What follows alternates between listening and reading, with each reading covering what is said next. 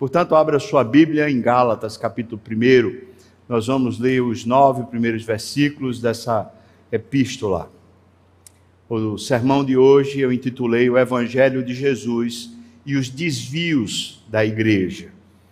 Gálatas, capítulo 1, do primeiro versículo até o nono, diz assim: Paulo, apóstolo, não da parte de homens, nem por intermédio de homem algum mas por Jesus Cristo e por Deus Pai, que o ressuscitou dentre os mortos, e todos os irmãos, meus companheiros, as igrejas da Galácia. Graça a vós outros e paz da parte de Deus, o nosso Pai, e do nosso Senhor Jesus Cristo, o qual se entregou a si mesmo pelos nossos pecados, para nos desarraigar deste mundo perverso segundo a vontade de nosso Deus e Pai, a quem seja a glória pelos séculos dos séculos. Amém.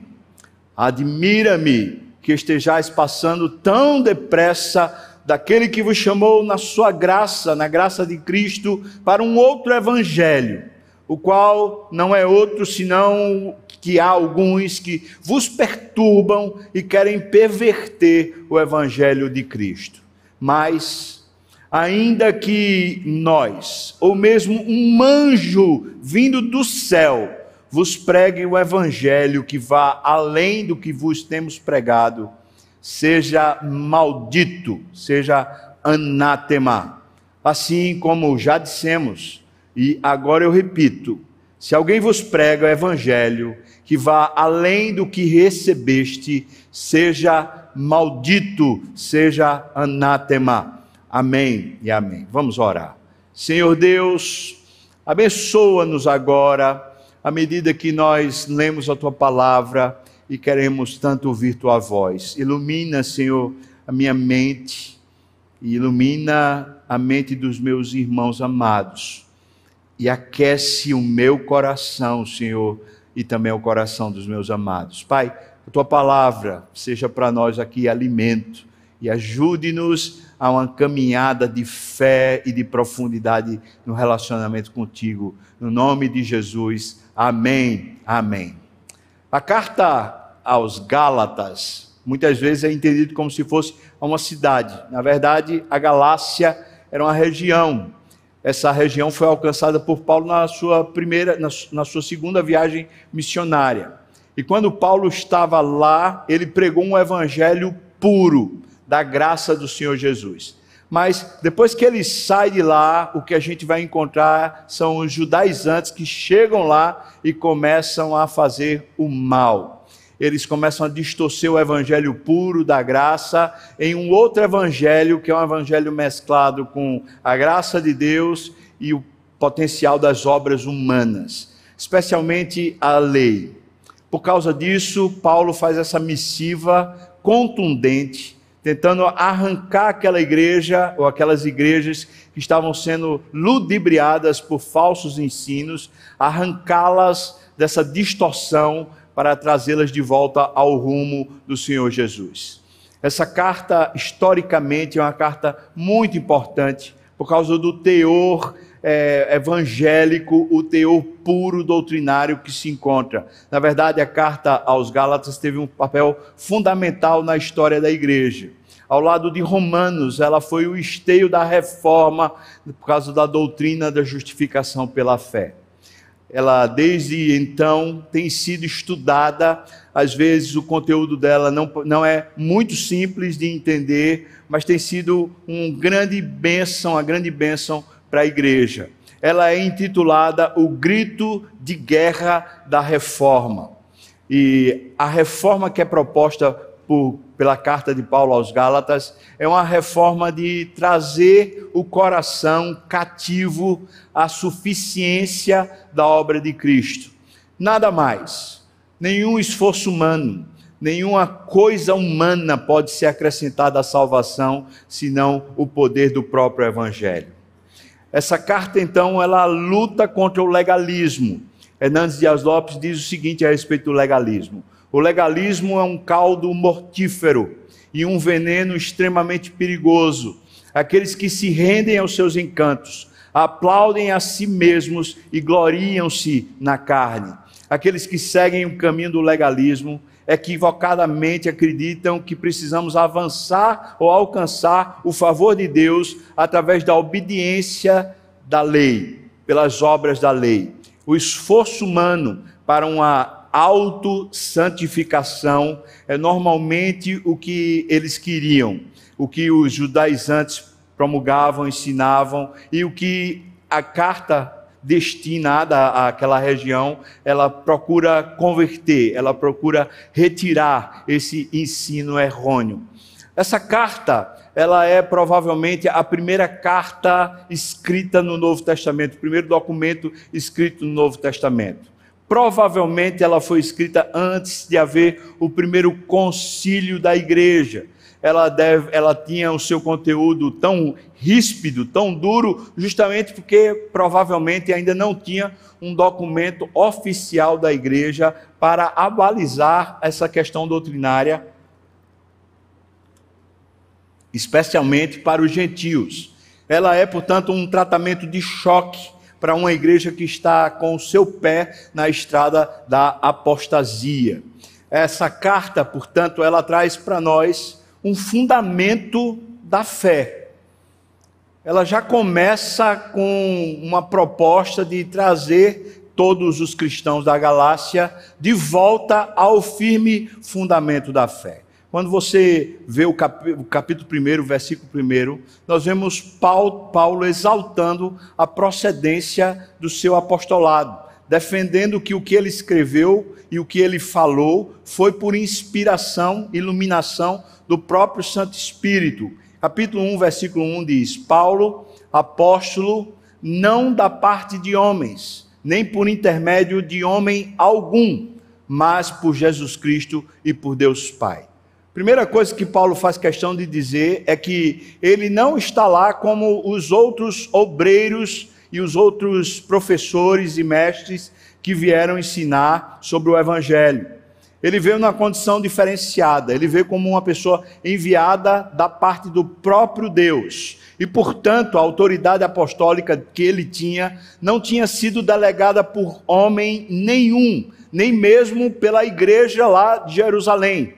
Ele também está defendendo a autoridade apostólica, dizendo que o apostolado dele e o ensino dele procedem de Deus e de Jesus Cristo. E, portanto, tem uma autoridade muito maior. E ainda faz questão de dizer que esse Jesus é um Jesus ressurreto, que o Pai ressuscitou dos mortos. Portanto, tem plena autoridade e suficiência para falar e para corrigir. Portanto, Paulo já se apresenta diferente do que depois, em outras cartas, nós vamos encontrar Paulo se apresentando. Normalmente, Paulo se apresenta como um prisioneiro, como servo, mas aqui ele precisa tirar a igreja de um caminho de perdição. E então ele está afirmando a sua autoridade. E esse era um dos problemas que a igreja estava enfrentando. É que quando os judaizantes começaram a chegar na igreja, eles começaram a dizer que o apóstolo Paulo não era reconhecido como um apóstolo. Afinal de contas, ele não tinha andado fisicamente com Jesus como os demais apóstolos. Mas nós sabemos a história de Paulo, que também é contada nessa carta, que Paulo esteve, teve uma experiência com o Senhor Jesus, não apenas no caminho para Damasco, mas depois, quando ele foi para o deserto, ele passou um tempo, provavelmente três anos, na presença do próprio Senhor Jesus, onde ele recebeu o Evangelho, ou a clareza do Evangelho. Então vamos lembrar aqui o seguinte: o apóstolo Paulo era um doutor na lei, era um homem profundamente catedrático, conhecedor das escrituras do Velho Testamento. Só que toda doutrina que ele tinha formatado na sua mente era uma doutrina legalista, era o mérito humano, as obras humanas. E, portanto, aquele encontro que ele teve com o Senhor Jesus, aquele curso de aperfeiçoamento, aquele discipulado com o próprio Senhor Jesus, foi para que ele entendesse que toda lei não diz respeito ao mérito humano, mas toda lei ou todo o Antigo Testamento diz respeito a Jesus Cristo, que tudo apontava para a obra e para o mérito de Jesus suficiente para salvar a humanidade. e, portanto, Paulo é um dos melhores, se não o melhor teólogo que a igreja já teve. Ele certamente conhece a doutrina como ninguém. Ele consegue fazer essa transposição do Velho Testamento para o Novo Testamento, aplicando Cristo em todos os aspectos. E ele, sendo apóstolo, agora estava sendo rejeitado, ou estava sendo, pelo menos, colocado em xeque a sua autoridade apostólica. Paulo, então, vem e rebate isso primeiro ponto, então, que eu quero destacar é isso. Paulo precisava destacar a sua a procedência do seu apostolado, a fim de confirmar a autoridade que ele tinha para corrigir a igreja. Depois, no versículo 3, ele começa a saudar a igreja. Ele diz: Graça a vós outros e paz da parte de Deus, nosso Pai, e do nosso Senhor Jesus Cristo. Veja só, quando ele fala graça, e paz tem sido normalmente a maneira como os cristãos se saúdam. Paulo já está introduzindo aqui não uma saudação que seria uma espécie de um maneirismo, uma maneira como os cristãos se saúdam. Mas Paulo já está na carta, naquela época onde a saudação cristã não era essa, era simplesmente shalom que se dizia. Paulo está introduzindo o evangelho. Ele está dizendo que o evangelho tem uma raiz, e essa raiz é a graça da salvação. Veja só, é pela graça que nós somos salvos. Mas como uma boa árvore que está bem enraizada no solo, no solo bom, a graça de Deus, essa árvore produz frutos, e o fruto que é produzido é a paz. Essa paz tanto diz respeito a uma reconciliação com Deus, como também uma convicção interior que faz você se reconciliar com tudo e com todos. Ou seja, depois que nós estamos reconciliados com Deus, o nosso coração está reconciliado com a vida. Nós estamos de boa, nós estamos bem. Portanto, Paulo exalta os resultados do evangelho logo na sua saudação. Ele tanto afirma a sua autoridade apostólica, como depois ele já parte para exaltar os resultados do evangelho. Os resultados do evangelho são esses mesmo: uma raiz na graça de Deus, de onde se alimenta dessa bondade generosa de Deus, e os frutos são provenientes da, da graça, trazendo paz ao coração, a reconciliação com Deus. Então, no versículo 4, Paulo exalta a essência do verdadeiro evangelho. E aqui a gente precisa se deter um pouco mais, porque cada parte desse versículo 4 está a essência desse evangelho. Primeiro, ele diz que Jesus Cristo se entregou a si mesmo pelos nossos pecados. Primeiro ponto que queria destacar: a natureza vicária do sacrifício de Jesus Cristo lá na cruz. Veja, veja como ele diz: ele se entregou a si mesmo pelos nossos pecados. Jesus não vai à cruz por causa de Roma, por causa da rejeição romana. Jesus não vai à cruz por causa da rejeição dos judeus. Não são os judeus, nem os romanos quem matam o Senhor Jesus. Quem mata o Senhor Jesus são os nossos pecados. E em outras palavras, quando Cristo está dando seu último suspiro, é o meu pecado quem está sendo colocado sobre ele. Ele não tinha como morrer. Guarde isso no seu coração. Jesus era imortal. Não necessariamente porque ele era Deus, conquanto ele seja Deus, mas o homem, enquanto não peca, ele não morre. O salário do pecado é a morte.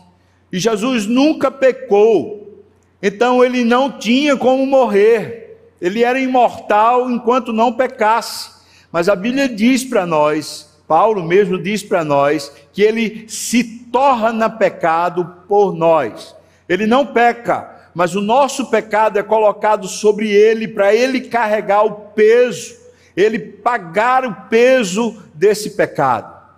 A natureza da crucificação de Cristo é vicária. Ele está pagando pelos pecados humanos. Ele se entregou a si mesmo pelos nossos pecados. Segunda coisa que o Evangelho nos destaca aqui, diz que ele se entregou a si mesmo. Veja só, irmão, a origem do sacrifício de Cristo.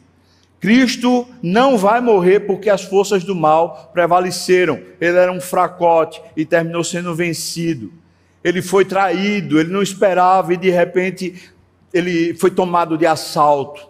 Não foi um acidente, não foi uma, uma questão da consequência dele ser um, entre aspas, como alguns dizem, uma espécie de rebelde contra Roma. Não foi uma consequência dele ter se levantado contra a maneira que funcionava o judaísmo.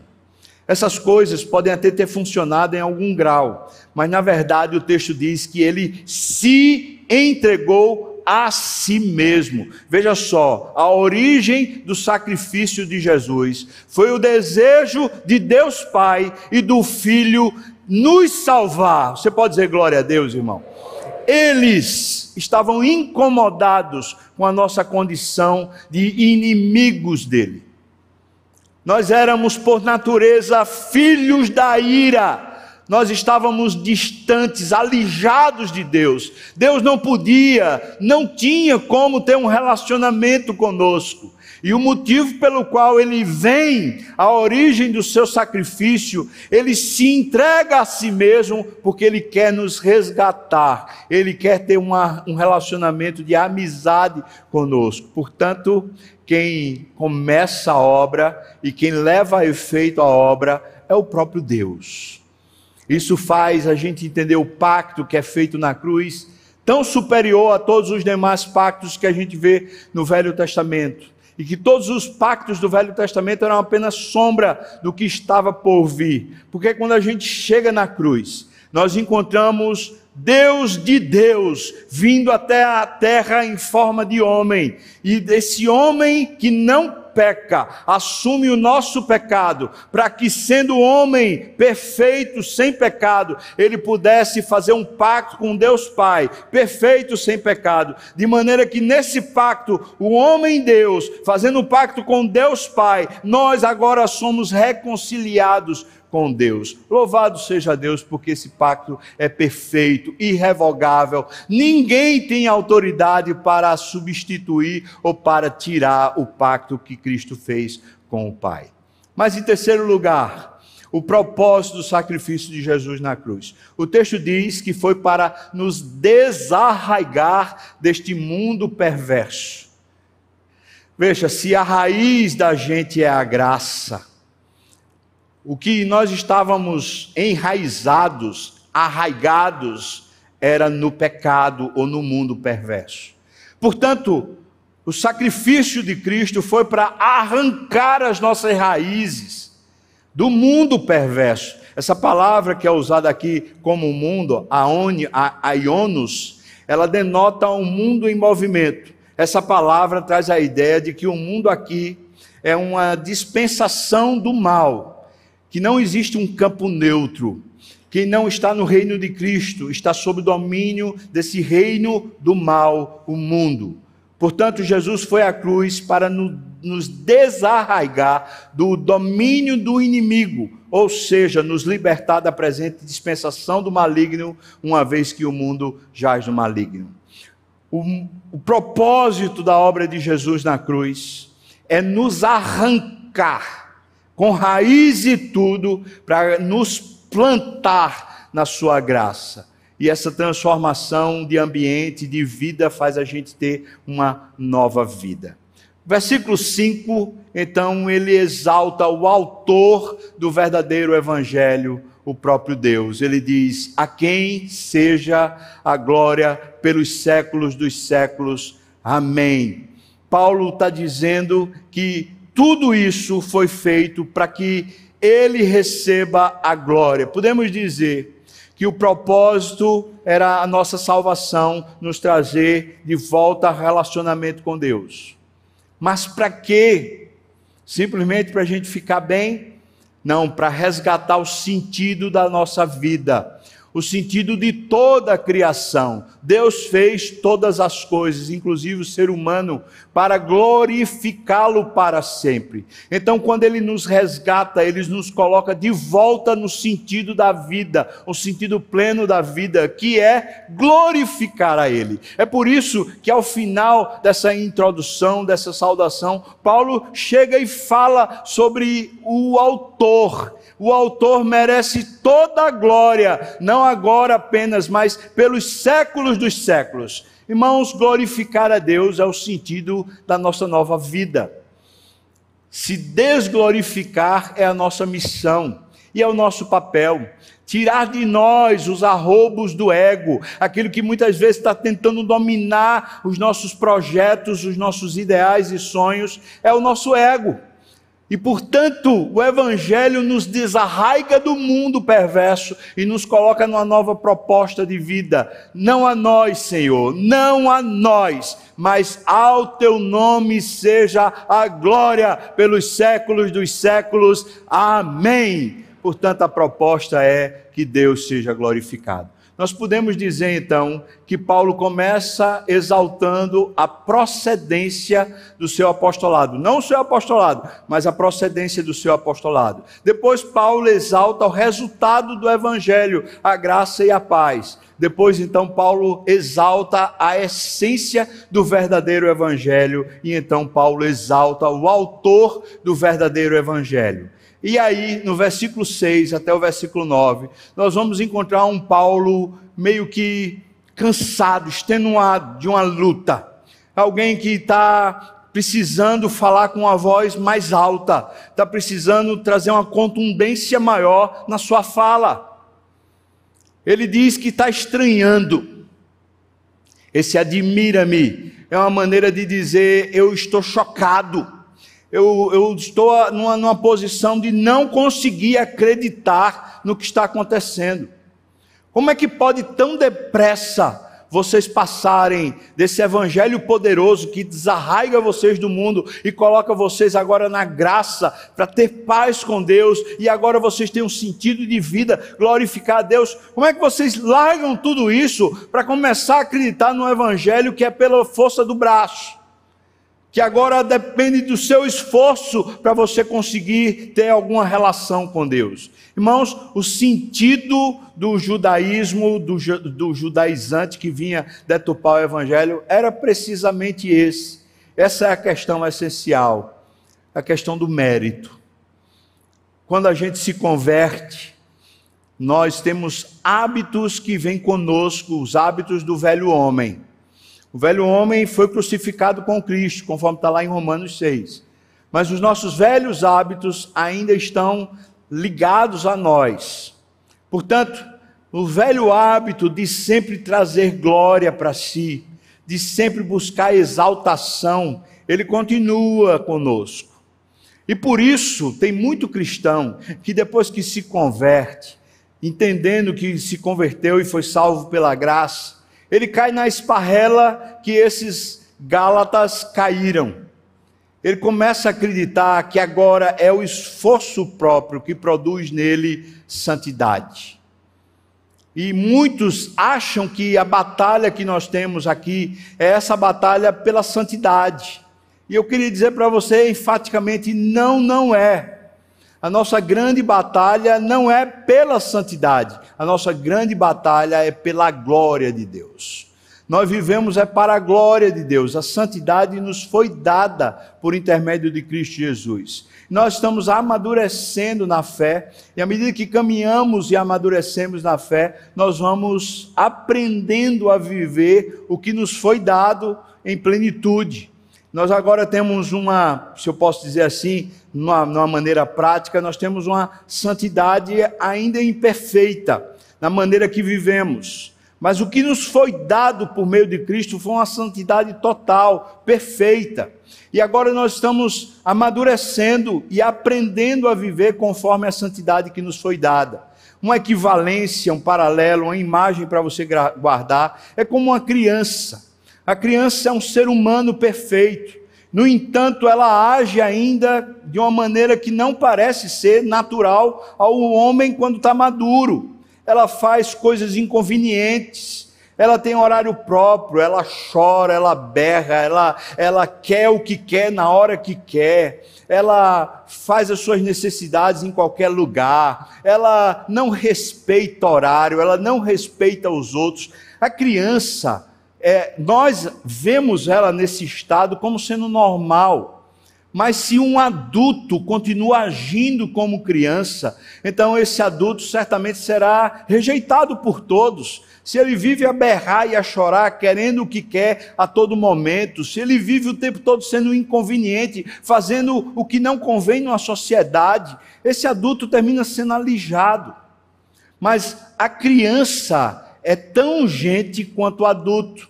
Ela não vai se tornando gente ela vai aprendendo a viver conforme ela é, como gente. Da mesma forma, a santidade que Deus nos deu. A santidade é plena, mas à medida que amadurecemos na caminhada com Deus, nós vamos desenvolvendo o potencial da santidade, nós vamos vivendo mais plenamente a santidade que já nos foi otorgada. Isso não pode gerar em nós mérito, tudo isso é obra da graça de Deus. Então, a grande questão, quando se fala de legalismo, é a questão meritocrática. Ora, se o meu esforço produz a minha salvação, a minha santificação, então logo eu mereço elogio e recompensa. Logo, as pessoas precisam me honrar. E é por isso que muita gente quer cargos em igreja ou quer fazer algumas coisas porque querem elogio elas querem reconhecimento das suas obras, como se houvesse mérito ainda na nossa vida. O legalismo tem essa tensão de tentar fazer o ser humano, à medida do seu esforço, ele se projetar maior do que os demais.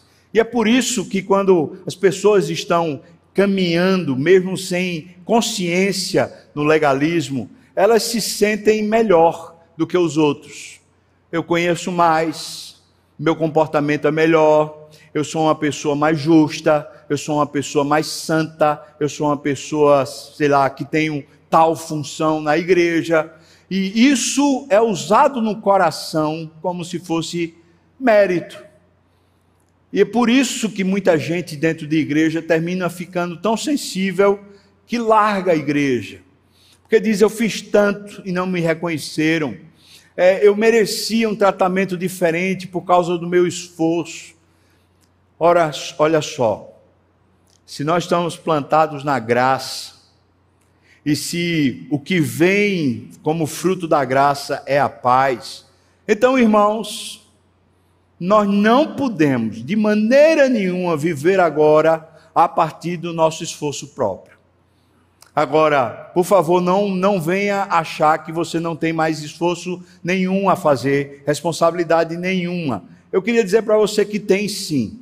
E é uma responsabilidade dita pelo próprio Senhor Jesus. Se alguém quiser vir após mim, negue-se o quê? A si mesmo. Portanto, o grande esforço do cristão não é o esforço de, não é o esforço de adquirir, é um esforço de rejeitar, é o esforço de depender, é o esforço de se entregar. E isso requer um esforço maior do que o esforço de se projetar. Em outras palavras, veja como o mundo funciona. O mundo maligno funciona o tempo todo projetando o nosso esforço para o nosso auto reconhecimento, para o nosso alto valor. Portanto, o mundo caminha na direção de projetar você para si mesmo, a fim de que você se ache. O Evangelho faz o inverso. O Evangelho apresenta para nós a nossa incapacidade.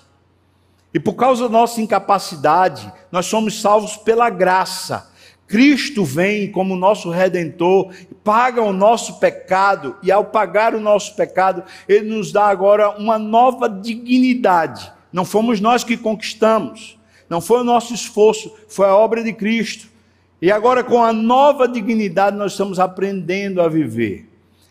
Nessa nova dignidade, o grande esforço que temos é o esforço de rejeitarmos o processo mundano, esse processo de autoglorificação, de autoprojeção. Nós somos salvos e não somos arrancados do mundo. Quando nós estávamos no mundo e vivíamos como mundo, nós nos projetávamos. Agora nós somos salvos, arrancados do mundo e plantados na graça. Agora nós vivemos pela graça com paz com Deus. Então, o nosso grande esforço é abandonar essa velha maneira de viver, essa maneira de auto se projetar, de se fazer grande, de se achar melhor do que qualquer pessoa, mesmo que seja só para si mesmo. É uma luta por abandonar o ego, por abandonar a egolatria, por abandonar o self, o viver para si mesmo. Esse é um grande esforço. Na verdade, esse é um esforço muito maior do que se me mandassem, por exemplo, fazer jejum três, quatro vezes por semana para me santificar. Se me mandassem fazer jejum três, quatro vezes por semana, eu faria para me santificar mas não me santifica fazer jejum três, quatro vezes por semana. Se alguém me mandasse andar sempre pelo mesmo lado da calçada para eu me santificar, eu andaria sempre pelo mesmo lado da calçada para me santificar. Mas não o meu esforço nas minhas ações que me santificam. O que me aproximou de Deus, o que gerou paz entre eu e Deus, foi a obra de Cristo. Por isso, eu sou eternamente devedor à obra de Cristo e agora vivo pela graça na fé. Essa fé que a graça promove em mim é a fé de que Cristo, com os seus méritos, me deu uma dignidade que eu jamais merecia. Paulo, então, está admirado.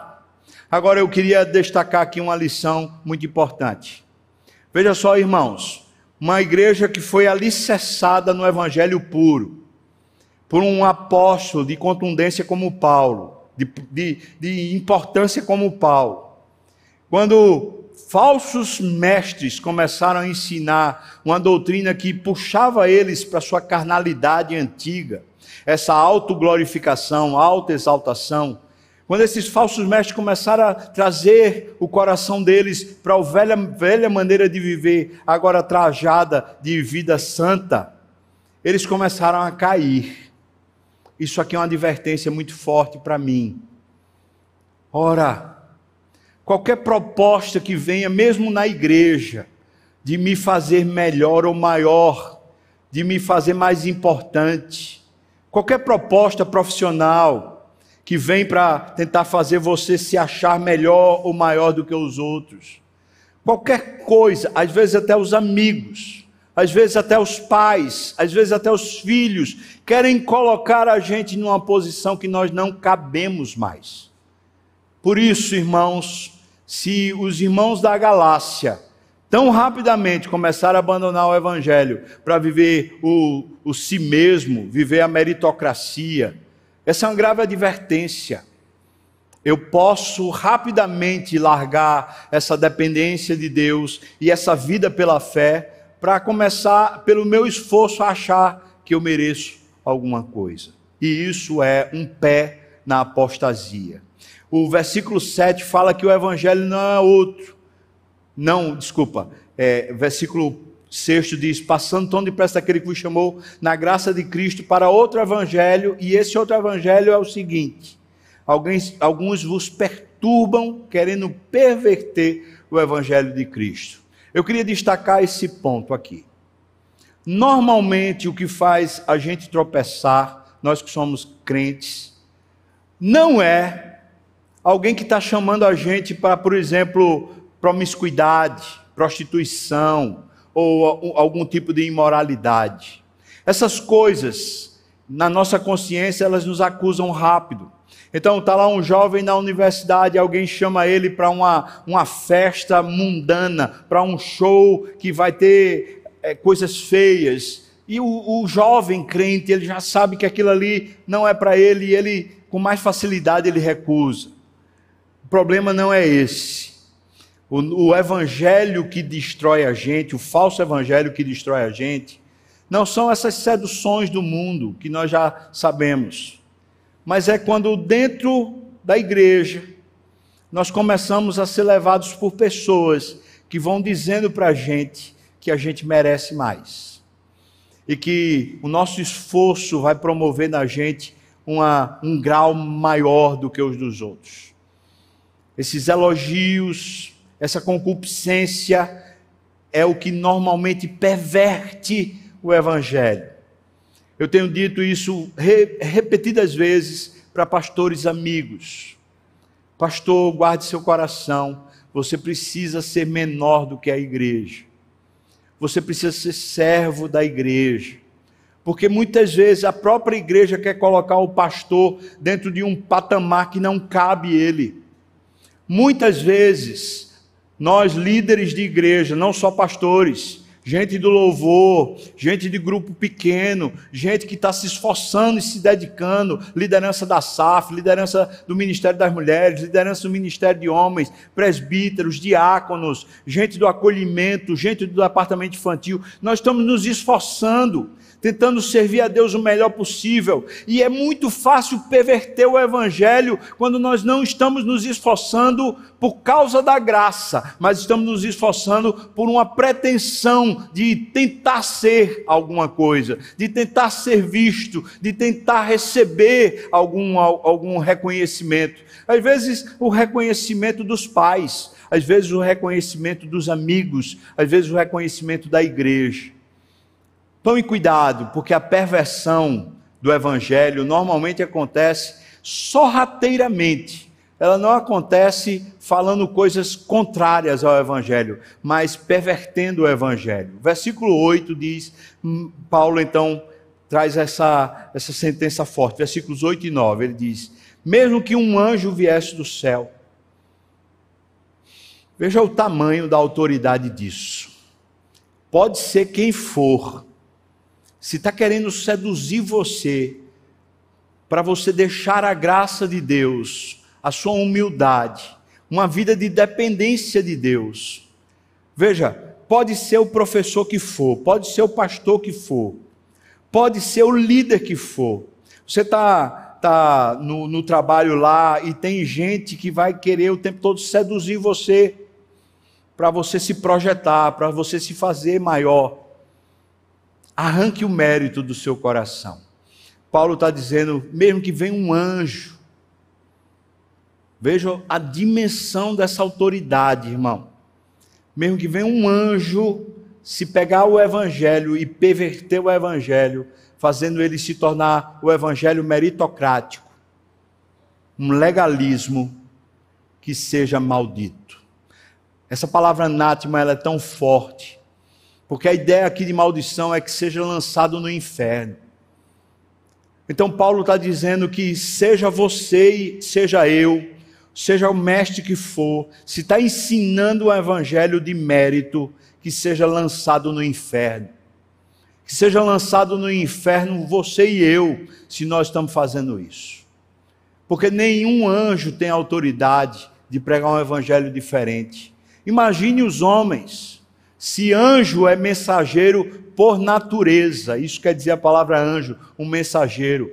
Se ele não pode trazer um outro evangelho, imagine nós, é que não podemos perverter mesmo a natureza do evangelho.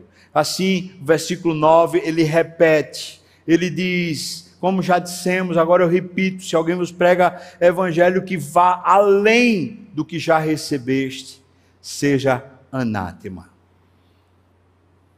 se tem uma boa maneira de você enxergar o seu crescimento espiritual, se você realmente tem progredido espiritualmente, tem amadurecido espiritualmente, faça uma avaliação. Você hoje é mais humilde do que você era há um ano atrás? Você hoje é mais humilde do que você era há dez anos atrás? Esse é um, um bom termômetro.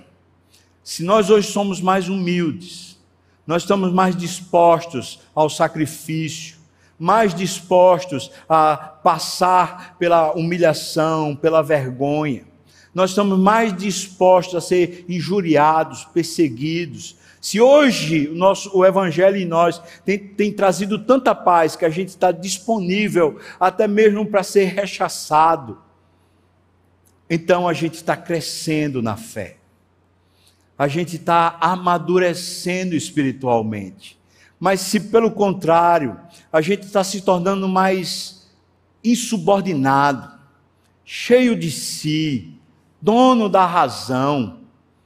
Estava conversando recentemente com uma pessoa com uma dificuldade no, no matrimônio, uma dificuldade grande no matrimônio, e a pessoa tá, chegou para mim e falou assim: é porque eu tenho uma dificuldade. Antes que a pessoa fale os argumentos dela, eu já estou rebatendo. Na minha cabeça eu já estou rebatendo tudo. A minha cabeça é assim, é uma cabeça rápida, muito veloz, então eu não consigo, eu já fico rebatendo. Eu falei, tá aí o seu problema. O seu problema é orgulho. Você acha que pode combater, pode rebater qualquer pessoa, qualquer argumento. Veja, a gente tem uma mente ágil, uma mente rápida, que pensa rápido, isso é uma bênção de Deus.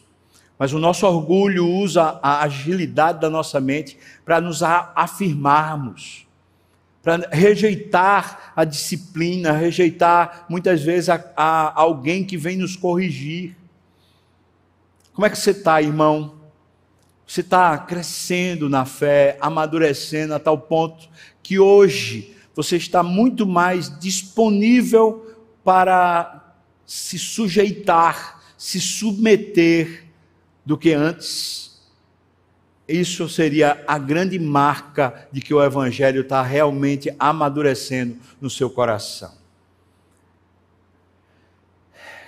O, o A.W. Pink faz a seguinte assertiva a respeito desse perigo que a igreja tem de ser pervertida por um falso evangelho. Ele diz assim, a respeito das astúcias do maligno: Deus tem um único filho, o Senhor Jesus. E Satanás também tem. É chamado filho da perdição, segundo Tessalonicenses 2:3. Na Bíblia há uma trindade santa e igualmente há uma trindade do mal. Apocalipse 20, 10. Nós lemos sobre os filhos de Deus e também lemos sobre os filhos do maligno. Mateus 13, 38. Nos primeiros, Deus opera o querer e o realizar segundo sua boa vontade. E então nos é dito que Satanás atua como um espírito nos filhos da desobediência, Efésios 2:2. Existe na Bíblia o mistério da piedade, 1 Timóteo 3,16. Mas há também o mistério da injustiça, segundo Tessalonicenses 2,7. Cristo realizou milagres e Satanás também pode realizá-los, segundo Tessalonicenses 2:9. Cristo se assenta num trono e Satanás também se assenta num trono, conforme está Apocalipse 2:13. Cristo tem uma igreja e Satanás tem a sua sinagoga, Apocalipse 2:9. Cristo é a luz do mundo e Satanás se transfigura em anjo de luz, 2 Coríntios 11, 14. Cristo designou apóstolos, Satanás também tem os seus falsos apóstolos, 2 Coríntios 11, 13.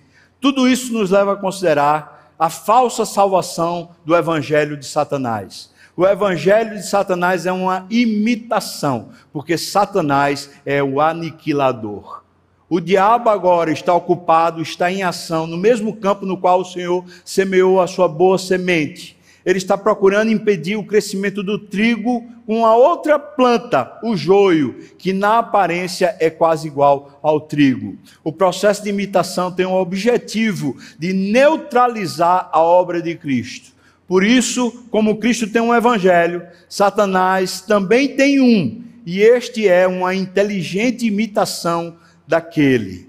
Até de perto, o evangelho de Satanás se parece com aquele do qual ele é uma paródia, que multidões de incrédulos são enganados por ele. Estejamos atentos, irmãos. A sutil, o sutil ardil do diabo é justamente o nosso ego. Se nós estamos na igreja para sermos servidos, elogiados, recompensados, se nós vivemos a nossa vida familiar querendo de alguma maneira projeção, reconhecimento, se no trabalho nós queremos é crescer no sentido errado, crescer no sentido de alguém que, que é o melhor, o maioral.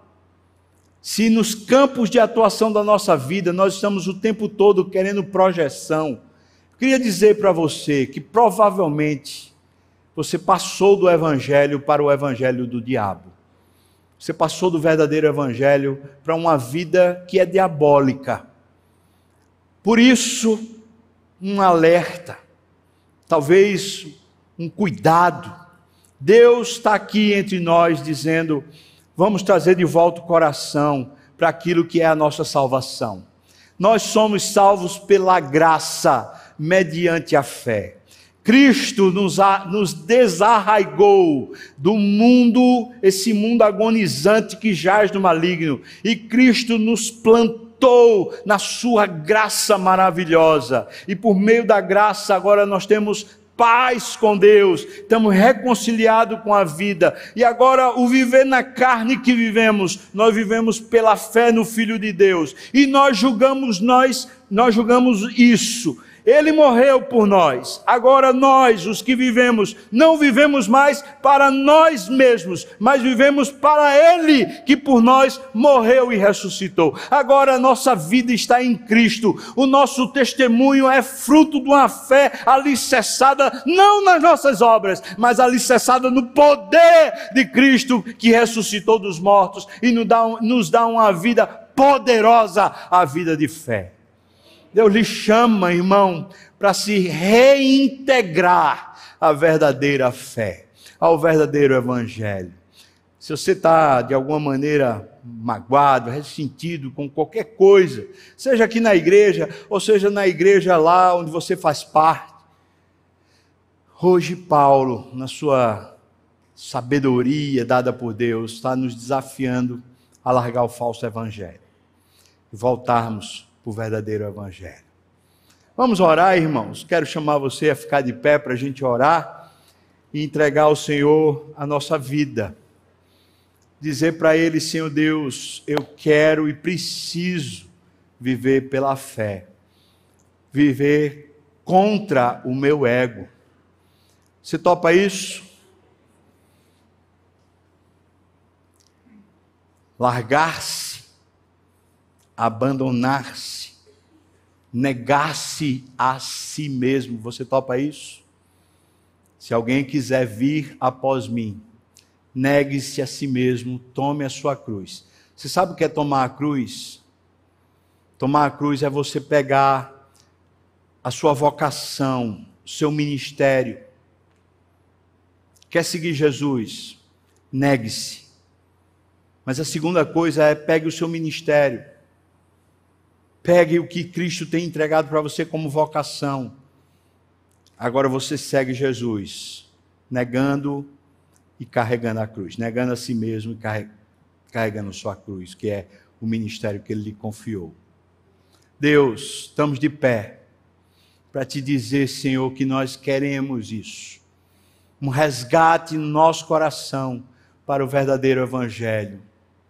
Um evangelho de fé, pela graça do Senhor, com uma convicção plena de que o Senhor é suficiente para nós.